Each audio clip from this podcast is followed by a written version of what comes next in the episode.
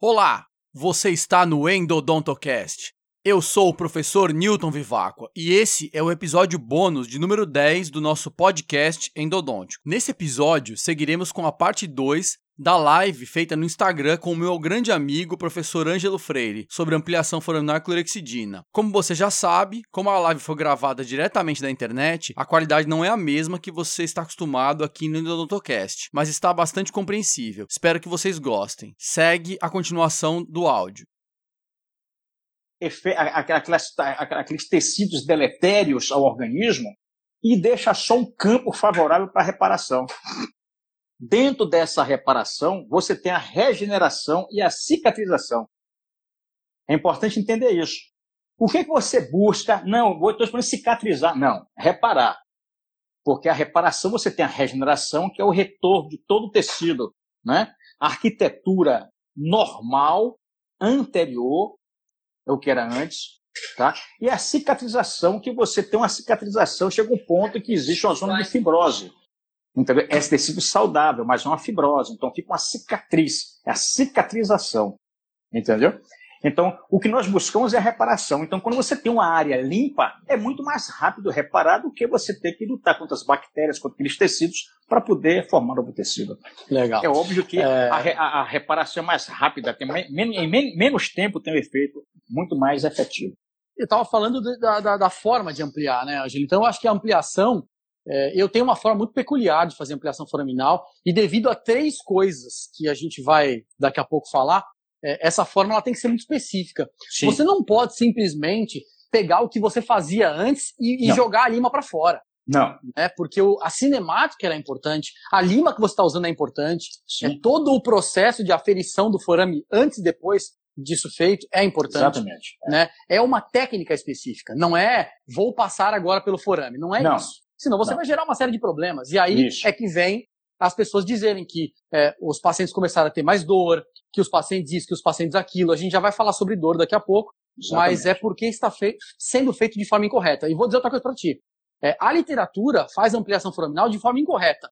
Por isso que os resultados são esses que são. Sim. Né? Eu vou citar uhum. alguns pontos depois, mais para frente. Uhum. Então, ao meu ver, a ampliação, depois você pode comentar também sim, o sim. que você acha a respeito disso, mas ao meu ver, a ampliação ela tem que ser, primeiro, você tem que ter a aferição correta do comprimento do forame e do diâmetro desse forame. Isso tem Sim. que ser feito com um localizador, pós-ampliação cervical e média, o que já Sim. gera um outro problema, porque muita gente não quer fazer ampliação cervical e média, porque Exatamente. Tem medo de destruir o dente, o que é um absurdo, né? A gente absurdo. Não vai discutir isso aqui, mas é um absurdo. É simplesmente o seguinte, gente, a ciência não comprova isso. Se a ciência não comprova, não adianta ficar falando não que é ou que não é, tá? É. Aí é, é, voltemos, voltaremos, então, para a época do achismo, né? Quando Exatamente. As pessoas... É alquimia, é, né? É. Eu acho que faz... Eu misturo esses dois pozinhos e, é um blender. e, e vira um remédio, né? Então, é. Você não pode achar as coisas. Tem que estar é. Baseado em literatura, tá? É, então, você tem que medir o forame, o comprimento dele. A partir desse número, desses dois números, você tem que alargar com limas consecutivamente maiores. Você falou de... É, o normal que as pessoas falam é de três limas, mas na verdade, três limas é só uma sugestão do que já era. É uma sugestão do que já era. Todo mundo alarga três limas, isso é histórico, tá? É, mas na verdade, três limas é muito pouco para se alargar. Eu acho. Eu, eu, eu Newton, tenho como referência cinco limas, tá certo? Mas eu, a gente, assim, de quatro, eu sou muito assim. Claro no curso. É, na hora de ensinar os alunos, que é no mínimo é. três limas. É. E a partir é. dali, eles têm que tomar providências para não gerar uhum. nenhum problema, tá? Isso. Então você precisa de limas, daqui a pouco vai ter aqui também no, no, no meu roteirinho, né? Limas extremamente flexíveis. Sim. Movimentos tendenciando para o rotatório, Sim. não para o reciprocante ou para o oscilatório. Então rotatório. São equívocos que as pessoas cometem é. e, e, e às vezes isso gera um problema, ou de é. dor, ou de... Cria viés, né? né? Eu li um trabalho esses dias, É, falando sobre dor pós-operatória, é, eu acho até que ele está na minha tela aqui, eu tenho tanta coisa aberta, não estou me lembrando, mas eu li um trabalho esses dias, Ângelo, sobre dor pós-operatória, e aí eu fiquei curioso e fui ler os detalhes do trabalho, né? É, eles tinham ampliado o forame com lima Protaper original, até F dois, F três. As limas é. São extremamente duras. Duras. Não tem, Como não é que se amplia um dente com uma lima é. Extremamente rígida? É. É óbvio que vai destruir o dente, né? É. E aí vem aquele negócio, ah, desvia. Claro que desvia, o instrumento está errado. A forma de fazer isso está incorreta. Não é assim que se amplia um forame, gente. Né? Eu faço ampliação de forame, Ângelo, há quase vinte anos, cara. É. Quase vinte anos. Uhum. A gente começou fazendo do jeito errado, eu confesso. Começamos uhum. fazendo com lima de aço. Não estava uhum. certo. Era porque, uhum. na época, não tinha outra forma. Não tinha lima uhum. suficiente. É, uhum. não, não existiam instrumentais para isso. Uhum. Hoje, eu tenho... Você citou aí várias limas, né? Extremamente interessantes para uhum. fazer essa ampliação. É, hoje, a gente tem que buscar é, essa forma mais correta. É o único jeito de você evitar três pontos. Daí eu vou passar a palavra para você e a gente vai falando. É. É, quem não gosta de ampliar o forame, né, ou quem acha que é errado, normalmente por três motivos o, o, o diz, né? Um, é o desvio. Acha que desvia muito. Dois, acha que dói muito. E três, acha que o sucesso é menor por causa dos outros dois problemas. Né? Então, é, você tem três poréns, e a literatura, alguns desses assuntos são mais baseados, tem mais estudo do que outros, tá? Uhum. Por motivo óbvio. É, o desvio é mais fácil de você comprovar porque você faz em dente traído. Os outros Sim. dois, você precisa de paciente para testar. E, obviamente, uhum. vão ter menos trabalhos, porque a literatura tem pouquíssimos casos, é, pouquíssimos trabalhos, né, com pacientes, tá? Mas eu queria que você Isso. comentasse um pouco aí sobre a forma como você faz a ampliação foraminal primeiro. É. É, é. As pessoas estão comentando aqui sobre reciprocante, rotatório, né, enfim. Comenta um é. pouquinho aí sobre a, a, a técnica, e depois a gente fala é. dos poréns. Isso, isso.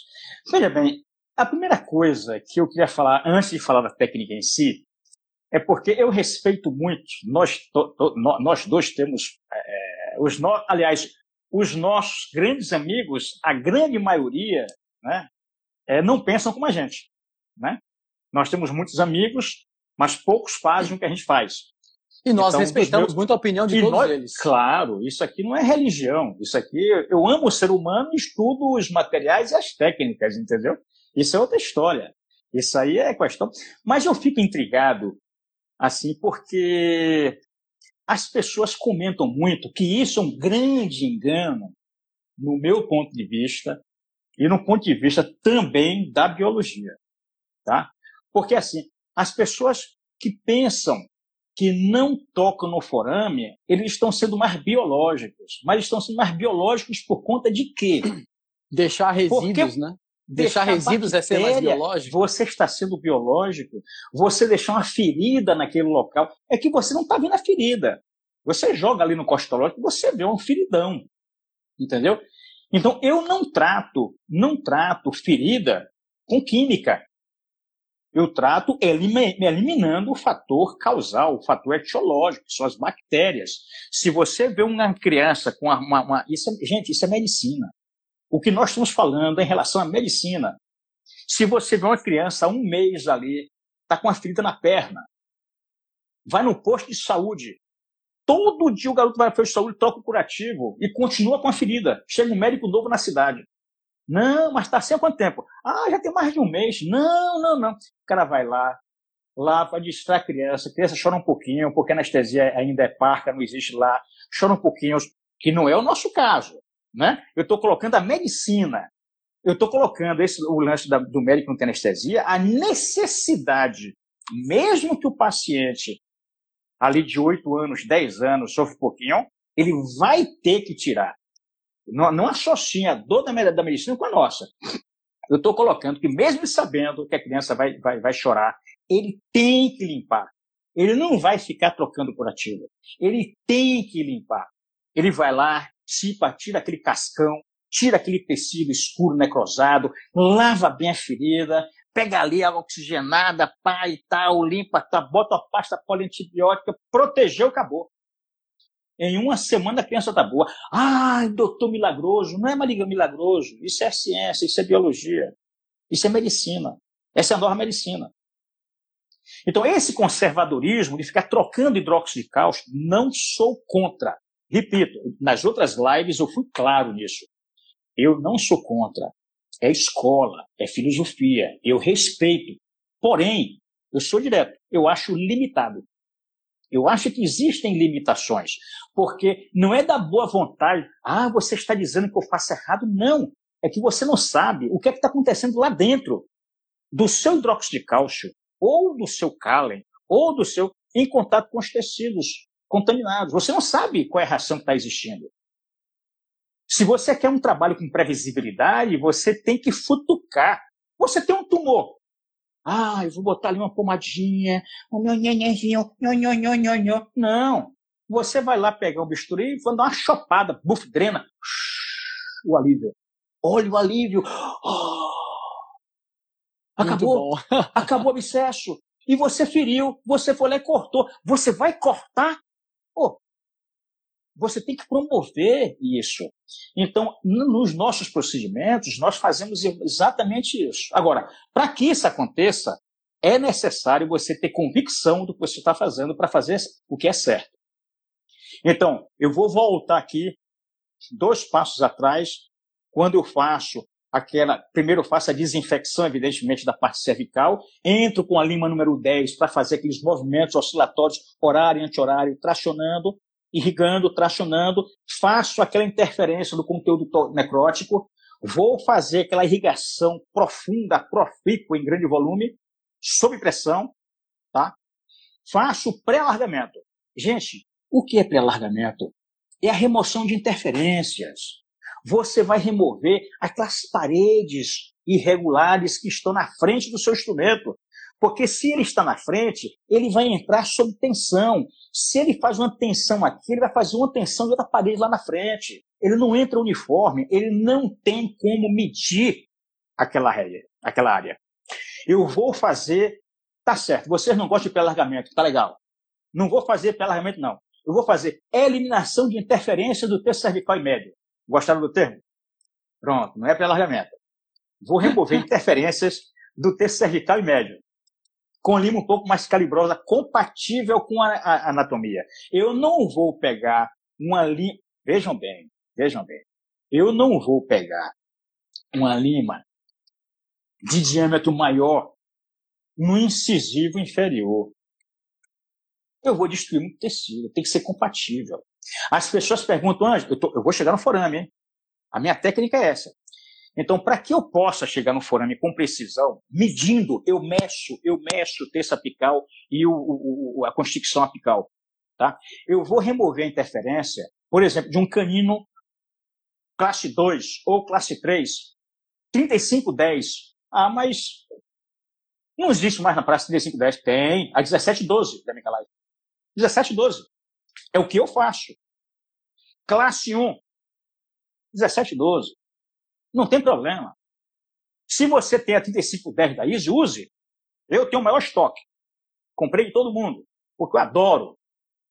Agora, se você for fazer um pré-alargamento numa raiz mesial de molar inferior, uma vinte zero seis, uma vinte e cinco zero quatro, não tem problema. Mas faça a remo- uma remoção de interferências. Isso é pré-alargamento. É remover o necessário, o suficiente para que eu possa passar daquele caminho e chegar no terço apical. Então, na medida em que eu removo interferências, eu entro com a, com a dez, ó, com a dez, está folgada. Ô, Ângelo, antes de você, antes de você falar da, da, da dez, da patência, pós o pré-alargamento, hum. é, eu costumo muito dizer o seguinte, eu acho que é um grande erro das pessoas utilizarem o, o, um instrumento de pré-alargamento, o mesmo que vai ser usado apicalmente. Não, porque, não, não, não, não. Porque esse instrumento, quando ele chegar lá no ápice, ele vai alargar muito mais muito, a cervical muito. do que ele alargou quando ele estava na cervical. Não pode. Então não tem o menor sentido. Você vai continuar é. usando um instrumento que vai continuar prendendo naquele conduto é. até o você, final do percurso é. dele. E isso é um problema.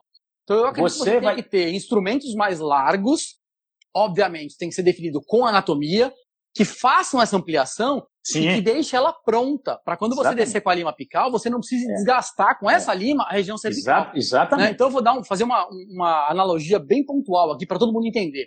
Se você utilizar uma vinte e cinco zero oito, quatro a cinco milímetros aquém do forame, pode fazer até um pouco de pincelamento, não tem nenhum problema, e depois terminar o preparo lá no forame com a vinte e cinco zero seis, o preparo da vinte e cinco zero seis na cervical é maior do que o preparo que você fez com a vinte e cinco zero oito. Ou seja, a vinte e cinco zero oito estraga o dente? Não, a vinte e cinco zero seis estraga o dente, se for essa a, a, a, a conversa. Porque ela é. larga mais do que a vinte e cinco zero oito. Né? Então, a gente precisa entender o processo. É. Quando nós não é. compreendemos o que está acontecendo, equívocos são colocados em jogo. E nós não podemos trabalhar com equívocos, meu caro Ângelo. Exatamente. Temos que trabalhar então, com a realidade e com a ciência. Exatamente, exatamente. E em cima disso, o que o Newton falou aí, é de fundamental importância. Por quê? Porque, na verdade, o que vai acontecer? Eu vou começar a trabalhar no terço apical com limas com o tipe maior e o tape é menor. Porque na parte cervical você não precisa mais utilizar as limas com tape é seis, tape é quatro, tape é... Não, entendeu? Tape é menor. Então, existem algumas limas específicas para isso. Pode ser até limas, dependendo do canal, limas que você já tem no seu arsenal. Não são limas específicas, mas nós costumamos dizer, eu, Newton, o Patrick, o Gui, a, a turma da, da, da, da, da, da, da limpeza de forame, tá? São limas apicais, né? Limas de forame. Então, quando nós trabalhamos no forame, nós ampliamos o tip e reduzimos o taper, para que não tenha esse efeito reverso, né? Mas vamos lá, eu fiz o pré-alargamento, aliás, remoção de interferência do terço cervical e médio. Ficou mais longo o título para substituir o pré-alargamento. Então eu vou... É, o que, que você vai fazer vou, agora? Daí o cara fala tudo bom, isso, né? É, então, eu vou pegar o instrumento número dez e vou começar a aprofundar mais. Claro que você tem que ter o que aí? Conhecimento e fazer um estudo do diagnóstico. Você tem que ver o dente. Bom, o dente, o dente, ele é um dente normal, né? Em comparação aos outros, às outras raízes. Então, normal, maciço radicular é esse aqui, eu estou vendo um nódulo pulpar ali, faz todo estudo. Mas a média de um molar, né, é vinte e um. Bom, mas esse dente ele tem uma repulsação apical.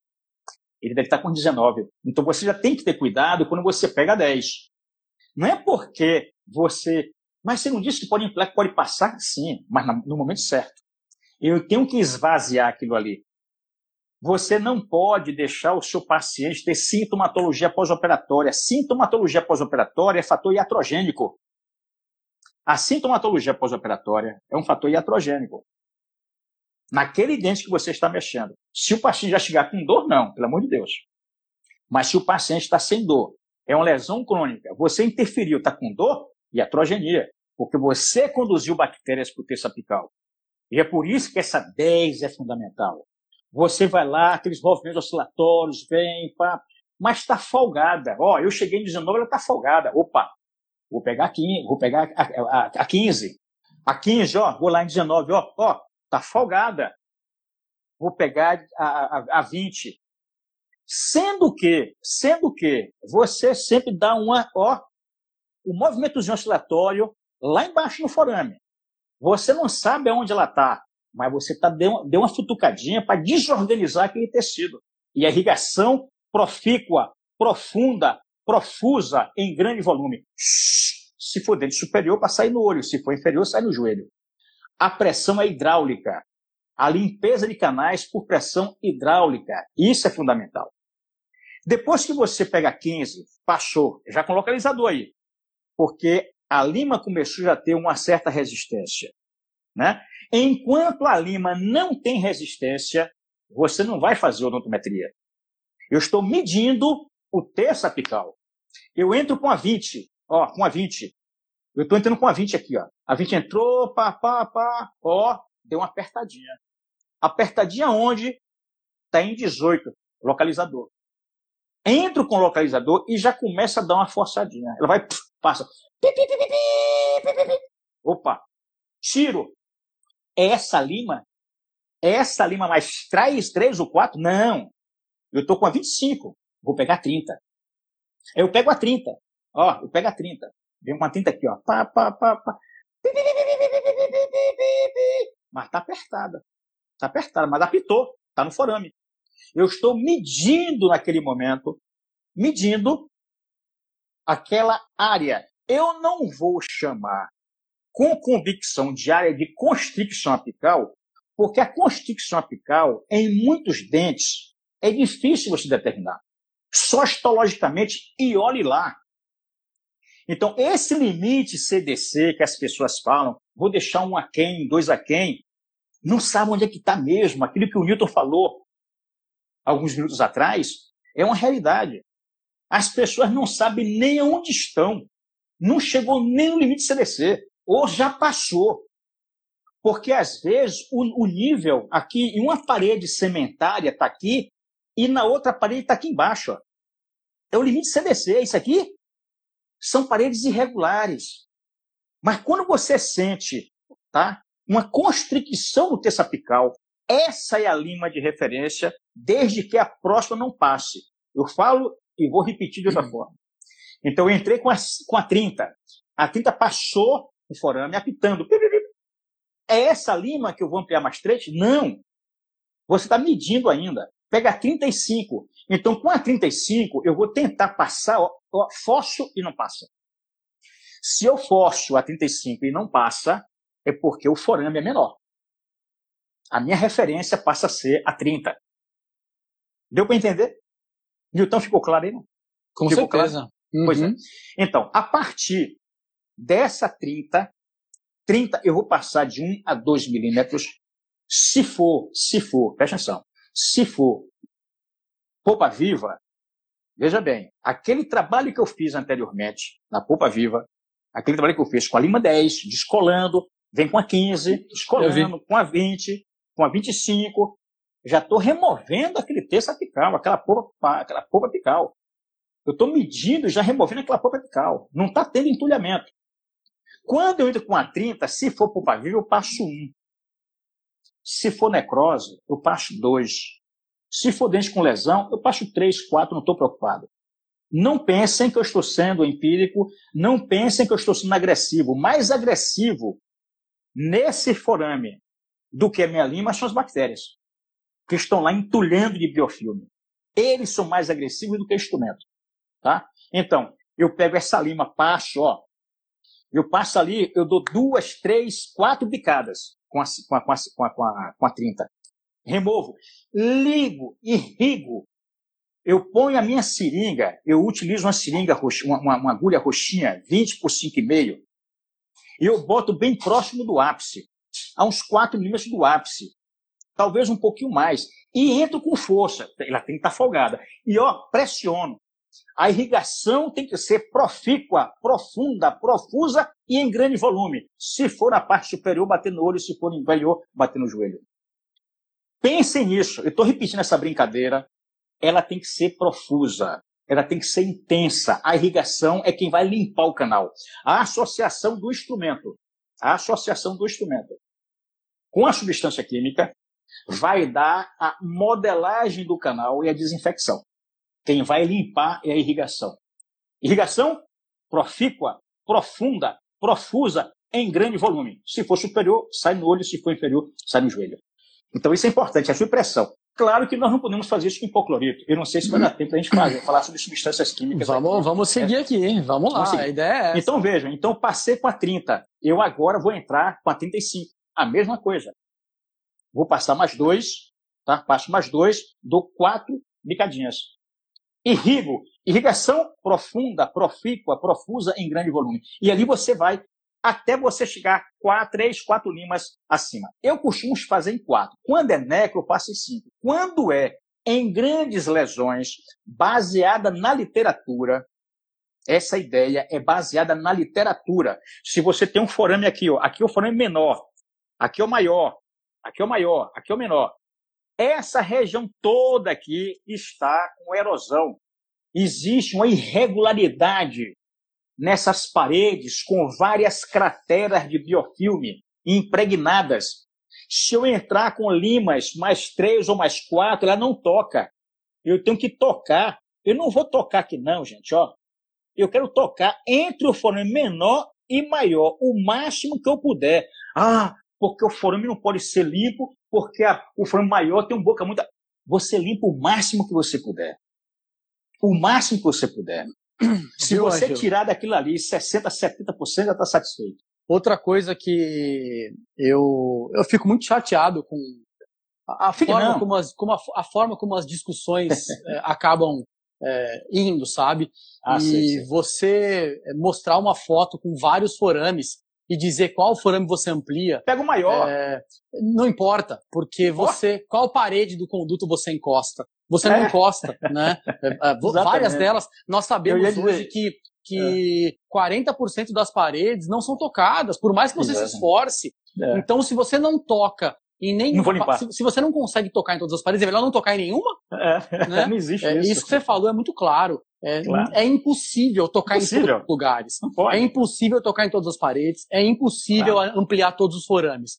faça o melhor que você puder. E eu vou falar uma coisa, o melhor que você pode gera noventa e seis por cento de sucesso, segundo o trabalho ah, que eu citei no começo sim, da live. Sim, e sim, tem um sim. outro estudo aqui, Ângelo, que eu queria falar. A gente já está falando de sucesso, na verdade era para falar mais lá na frente, mas a conversa vai levando. Eu separei porque eu acho interessante. É um estudo de Saini e colaboradores, eu acho que eu te mandei em dois mil e doze. Ah, você mandou! Que estudo lindo! Ele fez é, um trabalho bacana. Em pacientes. Você, né? viu, você viu que ele é, é, é, é meticuloso, né? É, é e meticuloso. Apesar de ele não ser é. muito claro em relação a onde ele colocou essas limas, é. ficou claro que elas foram colocadas ficou muito um... próximas ali do, do, da medição do localizador, do forame. É. E ele fez rapidamente, só para explicar, ele é. fez vários grupos, ampliando em um grupo duas limas a mais do que a inicial, em outro Sim. grupo três, em outro grupo quatro, quatro em outro grupo cinco, em outro grupo seis limas. Para quem acha que a gente está falando é absurdo, né? Olha os resultados de sucesso que ele conseguiu. Para ampliação de duas é. limas, quarenta e oito por cento de sucesso. É. Três limas, setenta e um por cento. Quatro limas, oitenta por cento. Cinco limas, oitenta e quatro por cento. Seis limas, noventa e dois por cento de sucesso. Então, a primeira coisa que a gente tem que pensar, alargar demais destrói o dente. Depende da anatomia, você claro, tem que saber o que você está fazendo. E, trabalhar, é, como o Ângelo que... fala muito, tip taper. Quanto tip mais taper. você amplia a ponta, menor tem que ser a conicidade. Claro, para que você claro. não leve a ampliação para todos os lugares As do paredes, produto. Apenas claro. para a região que você quer, Exatamente. que é a região apical. Aí tem Agora, dois outros trabalhos que falam de sucesso. Não, mas deixa, deixa, deixa eu conversar sobre esse, esse trabalho que eu achei interessante, né? Porque assim, nós, nós gostamos muito de ver essa análise de estatística, né? Mas nesse trabalho do, do Saini, ele cita que não houve diferença significativa entre todos os grupos, três, né? né? Uhum. Porque assim, o menor, o menor grupo, que foi dois, tá? teve resultados mais baixos do que o três, quatro e, e, e o, do que o três e o quatro. Entendeu? Então, o, ampliando três números acima, mostrou uma grande diferença entre em, em relação ao primeiro grupo. Perfeito. Foi uma mais estreita. Em relação ao grupo cinco e seis, que ampliou mais, não foi significativo. Mas na porcentagem aí deu a mais. Sim. Agora um foi oitenta e seis, oito, noventa e dois. Você sabe por que é que não deu? Vou falar agora como alguém é. que trabalha com estatística há Sei. uns dezessete anos, mais ou menos. Então, dezessete, dezoito anos. Mas você tem resultado. Você sabe por que é que não dá de ver estatística? Porque a é. quantidade de pacientes não é tão grande. Para ah, pequenas é. diferenças. Então, a, ele, a estatística pequena. mascara, né? É. Isso é o que mais acontece na odontologia. Por quê? Pela dificuldade, é. pelo custo de se fazer, pelo tempo, é. tá? Mas as porcentagens são extremamente interessantes. Isso. Eu chamo isso de indícios, né? É. Ah, não faz diferença ampliar cinco, seis, quatro, cinco, seis. Claro que faz, tá? O número está mostrando isso. Mas por um motivo estatístico, o teste ele não dá a diferença para não induzir Um, um, um falso positivo, vamos dizer assim. Sim, tá? sim, sim. Tem outros Perfeito. dois trabalhos extremamente interessantes.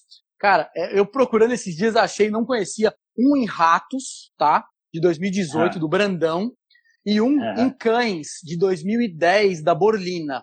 São dois estudos belíssimos, Belíssimo, é, com é. ampliação foraminal. Nos ah. dois casos, a ampliação foraminal nos ratos ah. e nos cães ah. é, tiveram um, uma reparação estatisticamente maior mais do rápida. que, do que no caso tempo, né? que não houve reparação. Em pouco tempo. Em pouco tempo. Em, pouco, em pouquíssimo tempo. Três, quatro semanas. Tá? Então, quando a gente fala que não tem evidência científica, é, tem que dar uma procurada, porque tem. Né? É. Não existem quantidades absurdas de evidência, mas tem absurdamente quantidade de quê em vivo? De é. quase nada na odontologia. É. Tem uma é. série de coisas que se faz na endodontia hoje, ainda hoje, décadas depois, que ainda não tem comprovação científica. Não tem. Em, em vivo, em pacientes, né? Tem, tem in vitro, ex vivo, mas não tem vivo. Tá? Então a gente tem que tomar muito cuidado com não, é como a gente se refere à ciência. É porque o ex vivo, ele mostra um resultado físico. Físico, exato. Não o, o in vivo mostra o biológico, é, entendeu? Exato. É aquela história da Smirleia, né? Nós sabemos que se você utilizar, né, o E D T A com ativação, você tem uma capacidade de remover essas Smirleias, né? Você sabe é o físico, né? É, é o resultado físico é... Agora, isso aí interfere no resultado?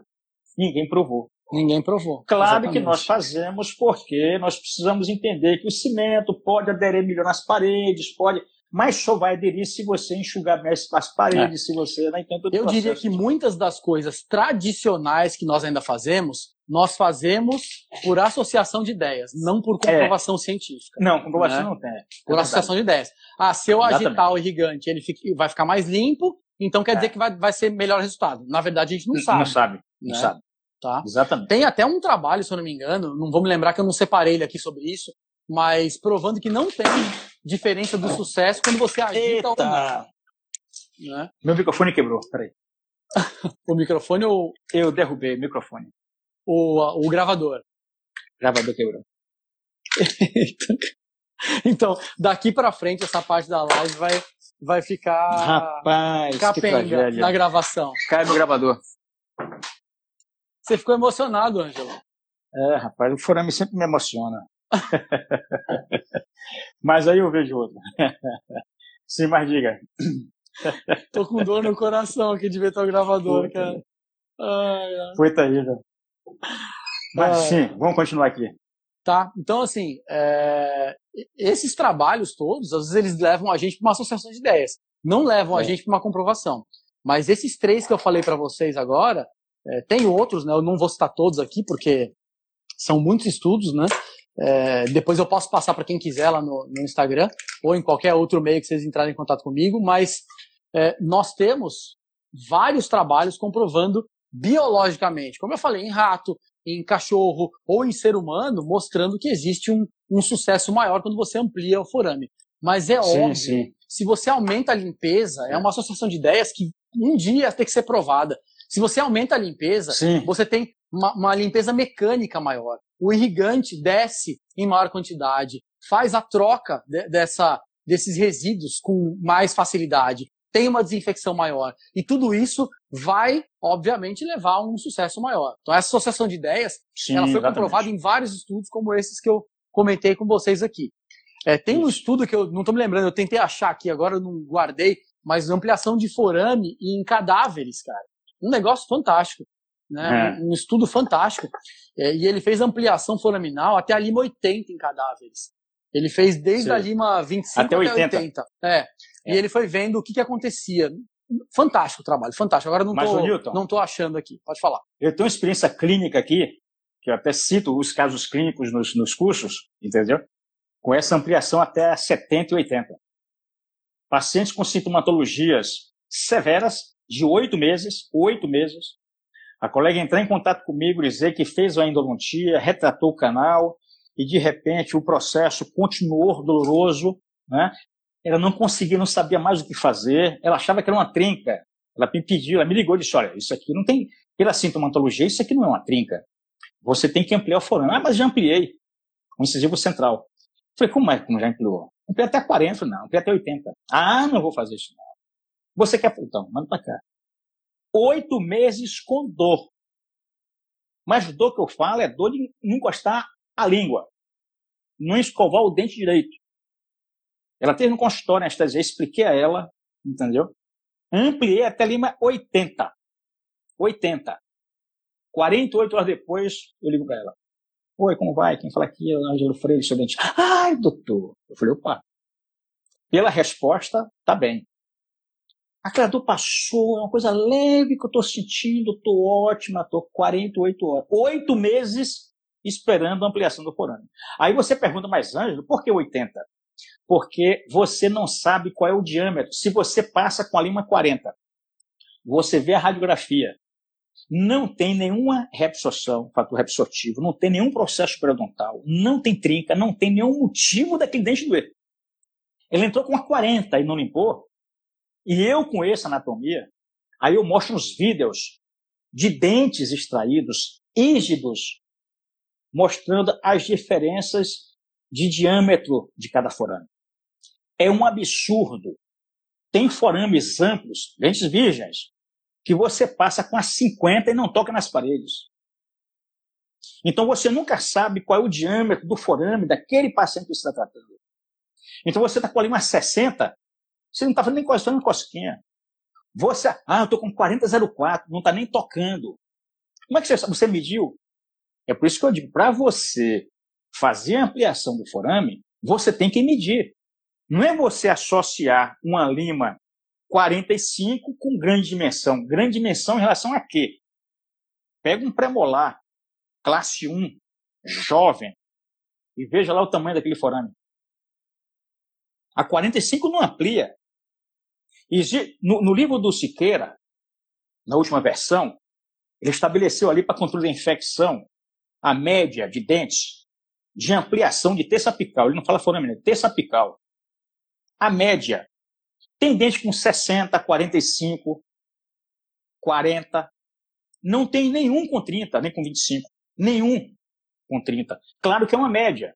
Você pega ali um classe três, você pega vinte e cinco, você pega uma com quarenta, trinta e cinco, a média, trinta e cinco. Entendeu?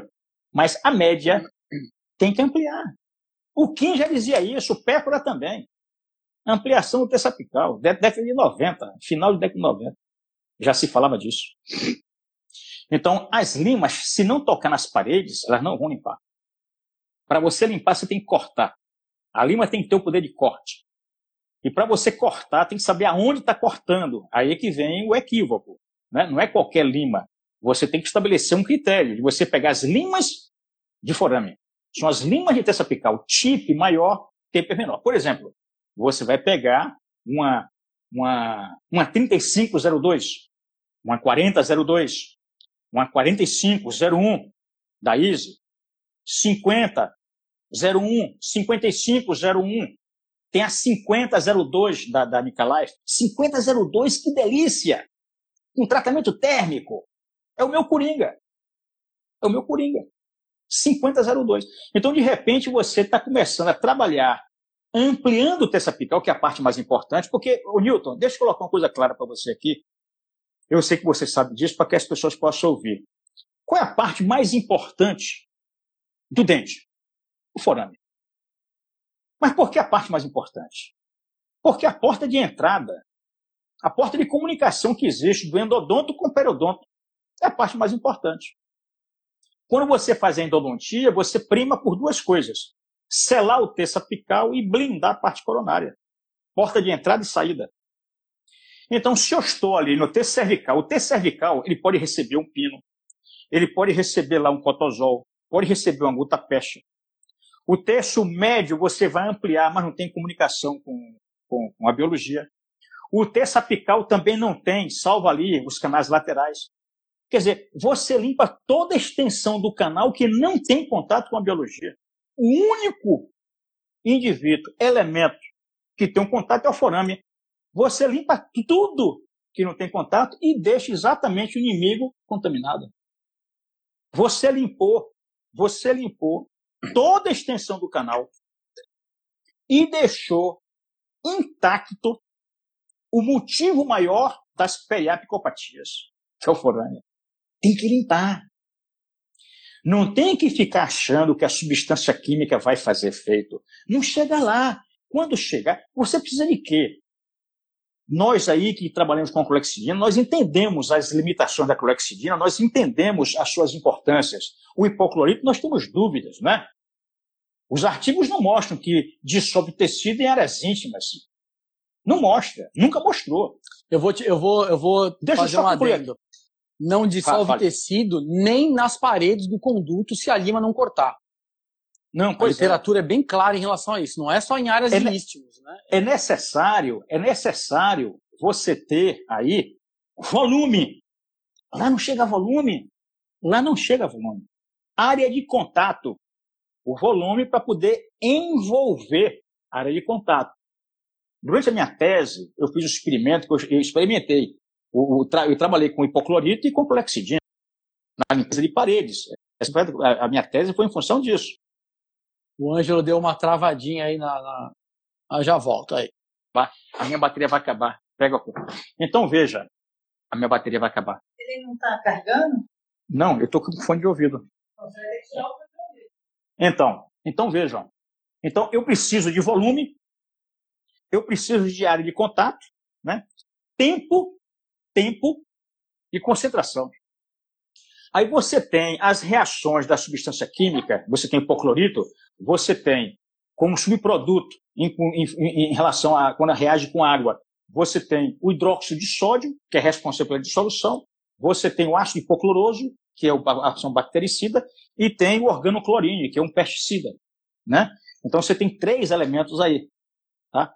Nesses três elementos, o hidróxido de sódio, ele é o responsável pela dissolução tecidual, com pH onze. Quem é que lhe garante Quem é que lhe garante que aquele hipoclorito lá está com pH onze? Porque isso é química. Não depende de você querer. É química. Não funciona assim. Ah, eu tenho certeza que vai dissolver. Meu Deus. Não existe isso. Né? Se não tem pH dez, onze, ele já começa a pecar na sua química. Se você não tem grande volume em áreas, não tem. Então, não é o que você deseja. É o que tem que ser feito, é o que acontece. As reações químicas, as reações físicas. Né? Como a gente então, já tinha esse... comentado... É... Você tem controle da, da parte mecânica da endodontia. Você não tem controle Sim. da parte química, né? Então, você ampliar não. duas, três, quatro, cinco, seis limas, você sabe o que você está fazendo. Você sabe o diâmetro que começou, okay. o diâmetro que terminou. Mas você não sabe é, qual é o efeito não. que vinte, trinta, cinquenta mililitros de gigante fazem. Por quê? Depende de muitos processos, né? Depende da aplicação que você está fazendo, depende da concentração, quantidade, pressão. Pode falar. Me, de, me deixa só um minutinho aqui que eu preciso de... Eu preciso Não, de... tá tranquilo, pode ir, eu vou, vou falando aqui. Enquanto vou, você vai resolvendo aí. O Ângelo tá com azar hoje, né? A bateria, o, o... caiu o gravador no chão. Vamos lá, na sequência aí. Então, é, nós temos esse controle mecânico. Se eu estou ampliando uma quantidade de limas, eu sei a quantidade de limas que eu estou ampliando. Mas o irrigante não, é um, não tem resultado... É, definido, né? Nós fazemos okay. pela, pela associação de ideias, pela, pelo que a literatura mostra, mas não quer é. dizer que se o trabalho tal usou cinquenta mililitros de irrigante, você vai ter o mesmo resultado, porque não tem o mesmo controle, não é a mesma anatomia, não é a mesma agulha, não é a mesma mão, não é a mesma seringa, não é a mesma nada, né? É, a irrigação, ela é complementar. Uma das coisas, viu, Ângelo, que eu, que eu falo muito lá no podcast, e esse ano de dois mil e dezenove inteiro, eu gravei, eu publiquei episódios sobre irrigação, a gente já vai entrar na irrigação daqui a pouco, eu tenho só mais uma coisa para falar. Mas uma coisa que eu falo muito lá no podcast, é, e comprovando na literatura, isso é muito importante, tá, gente? A gente precisa Sim. de comprovação adequada da literatura, não é qualquer literatura, não é qualquer literatura, Sim. é literatura que realmente mostra aquilo que a gente precisa saber, que, que, que tenha vínculo com o vivo, tá certo? Com o paciente. Sim.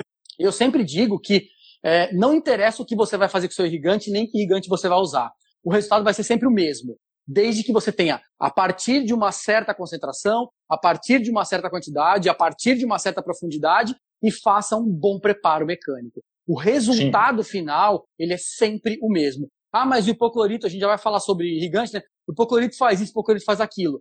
É tudo a mesma coisa. A literatura está cansada de mostrar isso, e eu falo sobre isso lá no Endodontocast. Antes da gente passar para a irrigação, Ângelo, eu queria ah. é, falar só sobre outros dois pontos ainda da ampliação foraminal, que são muito debatidos, né? Inclusive na, na literatura, nos eventos e tal, que é o desvio, né? Acho que vale a pena a gente comentar um pouco sobre... As pessoas têm muito medo do desvio, tá? É, e também sobre a dor pós-operatória, tá? Primeiro falando sobre a ampliação forte, foraminal. Forte, deformação. É, eu acho que em relação ao desvio, o que, que a gente percebe? É, ele está diretamente relacionado com a lima que foi usada para fazer esse, esse estudo. Se você estiver usando limas com conicidade alta ou sem tratamento térmico, ou seja, duras, rígidas, você vai ter desvio, é óbvio. O, o, dentro, do, dentro do conduto existe desvio em cem por cento dos casos. Como é que você quer passar com a lima pelo forame e não quer desviar? Agora, é. se você utilizar limas de conicidade cada vez menor, movimento rotatório, limas pontualmente sendo aumentadas uma a uma, talvez Sim. duas a duas, Gradual. mas é, gradualmente de uma a uma seria o mais seguro. Com tratamento térmico flexíveis, o forame fica circular ao final do preparo. Isso é extremamente vou, nítido na literatura. Vou dar só um judinha para você aqui. Para que você tenha acesso, para que você também não desvie, você tem que ter um acesso franco ao terço apical. Não ter tensão nas paredes. Para isso, você tem que fazer a remoção de interferências do terço cervical e médio, o pré-largamento. Porque a lima entra favorável, ela entra sempre, sempre livre. Ela vai tocar já os cinco milímetros finais dela. Então, o risco de um desvio é muito menor, quase não existe. Se você utilizar limas flexíveis e tratadas com muito valor, não tem desvio. Ah, mas vai deformar. Deformar, se você tira de uma coisa menor para uma coisa maior, isso é deformação. Eu estou deformando para limpar. Quando você tem uma ferida e você corta o tecido, se o tecido cortado ficou deformado, ele vai reparar. Nós temos que entender que a minha preocupação não é a estética do forame, é a saúde do forame. A estética é a coroa. Eu quero o controle da infecção. Eu não quero a beleza do forame. Aquele tom amarelado é um amarelo róseo do forame. Eu não quero isso. Eu estou querendo um forame limpo para que haja uma reparação de tecido. É eliminação de debris, é eliminação de biofilme, que você não faz com substância química. Você tem que ter atrito com a lima, tem que ter corte com a lima. Isso a literatura relata. Você, você, você, você, você faz canal com agitação de hipoclorito? Não. Você tem que utilizar lima. Por que você não vai utilizar no forame? Qual é a diferença que existe de você trabalhar no terço cervical, médio, apical e foraminal? Nenhum. Ah, porque o forame... Por que é o forame? Eu não, eu não estou bonito? Forame. Eu adoro forame. Né? Isso é bobagem. A biologia é o contrário. A biologia exige que você interfira no processo. Como é que você pode ter cura se você não interferir no processo? Você tem que interferir. Você tem que cortar. Você tem que limpar. O organismo gosta de tecido limpo, isento de micro-organismos. Eu não vou deixar um forame sujo, contaminado. Não vou. Eu vou deformá-lo para limpar. Agora, transportar é outra história. Transportar não transporta. Isso eu tenho vários vídeos mostrando lá no Imagine. Eu fiz alguns vídeos também no YouTube. Canais, ó, ó, não transporta. Né? Muda a forma, deforma, mas não trans, transporta é outra história. Viu, Ângelo? Eu prefiro um canal Nós fizemos um... de limpo do que contaminado e original. Pelo amor de Deus. Sim, é. Nós fizemos uma tese da Mônica, inclusive eu acho que ela está aqui, se ela tiver, dá um alô aí. É, a Mônica, a tese da Mônica trabalhou com quatro sistemas diferentes de, de instrumentação mecanizada, rotatórios reciprocantes, todos tratados, tá certo? Uma lima de glide, uma lima vinte e cinco, taper normalmente seis ou cinco, e uma lima trinta e cinco, normalmente taper cinco. Fizemos ampliação de forame e a averiguação do formato desses forames. É, sabe o que aconteceu? A maioria dos forames que era irregular, que era oval, ficou redondo, né? E praticamente, acho que teve no trabalho inteiro, teve um forame só que deformou um pouco. Os outros ficaram todos circulares ou levemente Mas... ovalados. Então é muito nítido isso. Ô, se você utilizar a lima correta, da forma correta, você não tem desvios importantes no forame. Ô, Newton, deixa eu dizer para você. Existem os estudos aí do Green mostrando, tá, que em torno de setenta por cento dos forames tem a forma circular. Existem outros estudos, depende muito da amostragem, outros, com mil dentes. Existem outros estudos mostrando, entendeu, que o percentual, entendeu, é menor, inclusive um percentual é maior no vértice radiográfico. Eu estou aproximando aqui porque a Regina me disse que o meu áudio não está tá legal. Está um pouco baixo, é só aproximar é, o telefone. Mas é, por, mas é porque é porque eu tive que tirar aqui o fone para descarregar, a bateria descarregou. Mas deu para entender?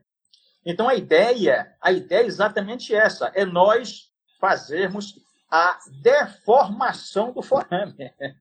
Entendeu? Você tem que deformar. Se você amplia, você deformou. Não é mais original. Mas é, você deformou e deixou limpo. Transportar outra história.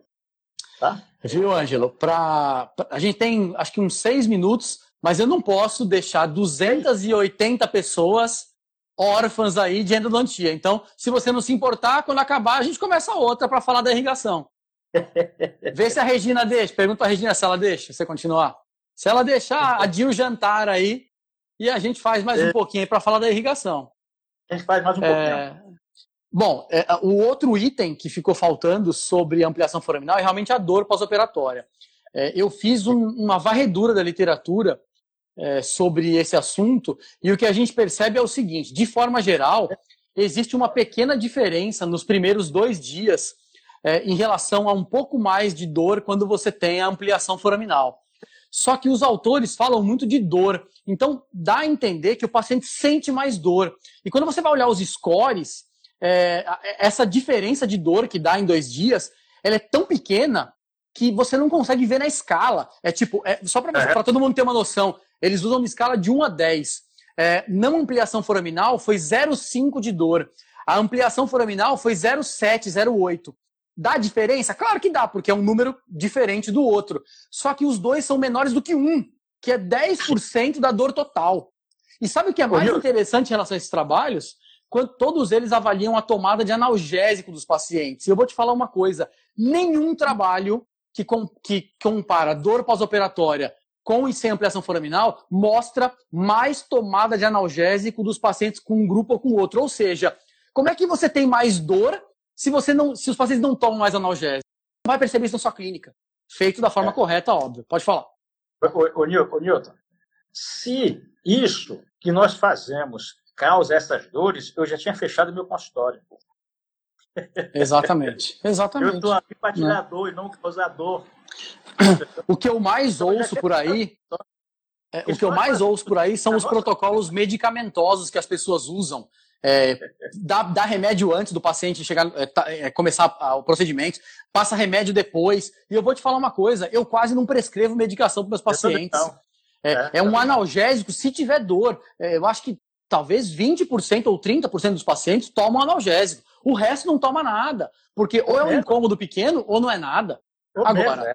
Temos que lembrar das regras. É importante seguir as regras. Tem gente ampliando o forame com lima reciprocante, com uma ah, lima só, né? Agressivamente, sem o alargamento cervical, sem a avaliação correta do comprimento. Aí você vai ter problema, é. óbvio, porque você não está seguindo as regras. É aquela história, Ângelo, aquilo que você ensinou lá no curso, eu estou fazendo, o meu paciente está com dor. Pô, você está fazendo. Ah, bem, alguma mas... coisa está errada. Alguma coisa está errada. Então nós temos que rever. Eu costumo dizer, reveja os passos que você seguiu. Né? Os passos, porque dessa forma que eu falo, com aquele movimento oscilatório, né? Horário anti-horário, tracionando, com irrigação, né? Nova clorexidina, oscilatório, aquilo ali você elimina aquele conteúdo tórico, você neutraliza aquilo ali e você vai entrar com limas maiores sem empurrar os debris, as bactérias para o terço apical. É isso que causa dor. O que causa dor é bactéria. É isso que nós temos que entender, entendeu?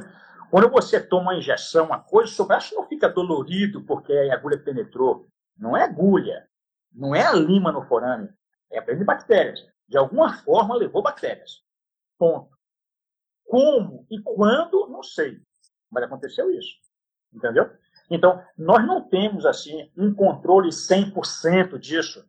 Mas lhe garanto uma coisa, a porcentagem, como o Newton falou, a porcentagem dor pós-operatória, que são dores moderadíssimas ou muito suaves.